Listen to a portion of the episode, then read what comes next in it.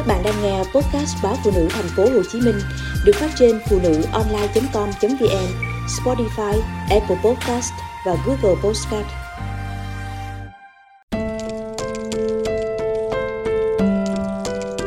Họ muốn có tôi và có cả tiền của chồng tôi. Anh hai có thu nhập đủ chi tiêu cho gia đình, hiếu hỷ hai bên và dư giả chút ít phòng thân có vợ và hai đứa con đủ nếp tẻ một đứa cuối cấp 2, một đứa chuẩn bị vào đại học.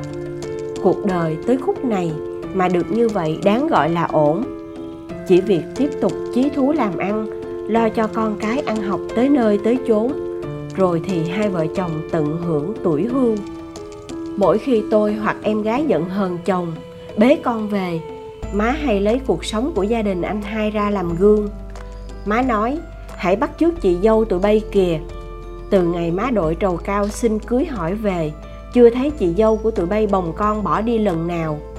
Vậy mà khiến anh hai của tụi bay răm rắp nghe theo mới hay, chẳng biết buồn ngãi cỡ nào. Nói xong, má cười vui vẻ như quá biết thứ buồn ngãi đó là gì. Chị em tôi nhìn nhau. Chị dâu thật quá may mắn, vì có được bà mẹ chồng chịu hài lòng khi thấy con trai mình răm rắp nghe lời vợ. Mà có đúng là anh hai răm rắp nghe lời vợ không? Cuộc sống gia đình chỉ người trong cuộc mới rõ mà thôi. Mà tụi mình có muốn có một ông chồng răm rắp nghe lời vợ không? Đôi khi chị em tôi hỏi nhau câu này. Ờ anh hai hiền lành, chăm chỉ giống ba như đúc. Em gái tôi hạ giọng thì thào. Nhưng mà thời của má rất khác thời của chị em mình. Thời của má chỉ cần có được ông chồng hiền lành là phước ba đời. Đùng một cái, chị dâu tuyên bố ly hôn. Người sững sờ nhất là má. Vì việc đổ vỡ hình mẫu mà má hay lấy làm gương đã đành. Có lẽ còn vì điều mà má tâm niệm bị đảo lộn dữ dội. Chuyện chị dâu bồng bế hai đứa con ra đi khiến má mất niềm tin vào định nghĩa hạnh phúc gia đình mà má đinh ninh bấy lâu má không còn lời hay ý đẹp. Dạy dỗ chị em tôi mọi khi nữa. Như là má sợ chính mình nói sai. Sau ly hôn, anh trai tôi sống rất cẩu thả. Ngày đi làm, ngày nghỉ, tắt luôn điện thoại. Sếp sai người đi tìm thì gặp anh ở quán nhậu vào buổi sáng. Má đi tới quán kêu anh về. Gặp lúc cô tiếp viên đang ngồi kề bên an ủi. Má hoảng hồn muốn uống thì về uống với ba ngang con. Tự tay má ngâm hũ rượu thuốc cũng được lắm. Uống xong rồi thì má bắt anh ngủ lại luôn. Chứ về căn nhà trơ trọi một mình, lỡ gió mấy thì sao? Sáng ra, có má nấu cho tô cháo nóng hổi ăn giải rượu mà đi làm cho tỉnh táo. Anh hai như cậu bé, má nói gì nghe nấy.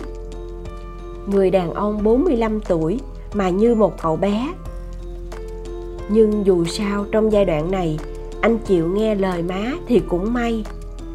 Lặng lờ trôi nổi suốt 2 năm, thì anh hai có người mới. Má vui mừng lắm. Chẳng mong gì hơn là con trai mình sống cuộc sống có người bên cạnh chia sẻ buồn vui. Má hơi lo lắng một tí khi nghe người phụ nữ ấy đã có hai đứa con. Anh hai chỉ được cái hiền lành thôi, mà con nít thời nay thì đòi hỏi nhiều điều nơi người lớn. Biết anh hai có đủ sức chinh phục con của người ta. Làm sao xứng đáng để con của người ta chịu gọi mình một tiếng cha? Nhưng sự khó không nằm trong nỗi lo lắng của má. Mỗi khi chị đến nhà chơi, má điện thoại gọi chị em tôi về, lấy cớ bày chuyện nấu món này món kia. Mà thật ra là để má có bầu bạn. Đúng vậy má hơi ngại, vì chị bạo dạn quá. Chưa gì mà chị đã xưng hô má má con con, ba ba con con, khiến ba má tôi khá bối rối. Để ba má khỏi bối rối về cách xưng hô vượt khung, thì hãy cưới thôi. Chị em tôi vui vẻ hùa nhau vung đắp, rổ rá cạp lại.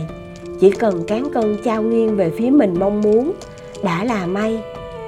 Hơn nữa anh hai đâu phải người giỏi giang, để đòi hỏi cao xa. Với người như anh hai, thì sự giản dị của chị là một bù trừ cần thiết. Ừ vậy đi. Rồi tất cả tá hỏa, khi biết chị đang có chồng chồng chị đang sống với vợ bé. Tôi nghĩ có lẽ chị coi anh hai như một chuyến rong chơi, trả đũa ông chồng trăng hoa. Nhưng có vẻ như không phải vì chị vẫn lui tới thăm hỏi ba má tôi và đến nhà đi chợ nấu nướng cho anh. Chị mua áo quần đẹp cho anh mặc. Ngôi nhà của anh tôi, từ khi có chị, nhìn tươm tất, ấm cúng hẳn và hai người thường xuyên đi du lịch. Tôi hay nhận được những cuộc gọi từ nước ngoài như là anh trai ngầm thông báo mình rất vui vẻ, hạnh phúc. Và cả nhà tôi, ai cũng hay được anh chị tặng quà mua từ nước ngoài vậy nên tôi nghĩ khác. Có lẽ trước đây chán ngán đời sống hôn nhân, nên chị mặc kệ đời. Nay thì chị sẽ ly hôn để sống cho ra sống. Nhưng một năm trôi qua, rồi hai năm trôi qua, vẫn vậy, không hề nghe anh chị nhắc đến chuyện cưới xin. Má tôi rối trí kinh khủng. Người ta hay so sánh thời buổi này với thời buổi nào đó qua những khuôn khổ chật hẹp, bó buộc ờ thì thời buổi này phóng khoáng hơn, hay ho hơn. Nhưng một phụ nữ đang là vợ của người đàn ông không phải con trai mình, mà gọi mình là má. Thì biết làm sao đây? Có bao giờ chị ấy nói tới việc ly hôn chồng không? Tôi thốt thành lời.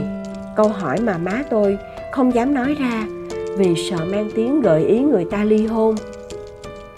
Không có chuyện đó đâu câu trả lời chắc cú của anh trai, khiến tôi chưng hửng. Tôi nhắn tin xin chị một cuộc hẹn. Thật phiền toái khi phải tham gia sâu vào cuộc tình này. Nhưng mà tôi phải hỏi cho ra lẽ. Không thể đợi đến khi xảy ra một cuộc đánh ghen mà rõ ràng anh trai tôi sai trái. Bình thản như biết trước thế nào cũng có cuộc nói chuyện về đề tài này. Chị cười nhẹ như không đã từng cùng nhau nấu nướng, cùng nhau trò chuyện như người một nhà. Nay đối diện nhau qua cái bàn trong quán cà phê như thể hai người đang tìm hiểu nhau. Cảm giác thật khó chịu. Tôi ghét trở thành kẻ tò mò tọc mạch, vô duyên. Nhưng chẳng còn cách nào khác là lặp lại câu tôi đã hỏi anh mình.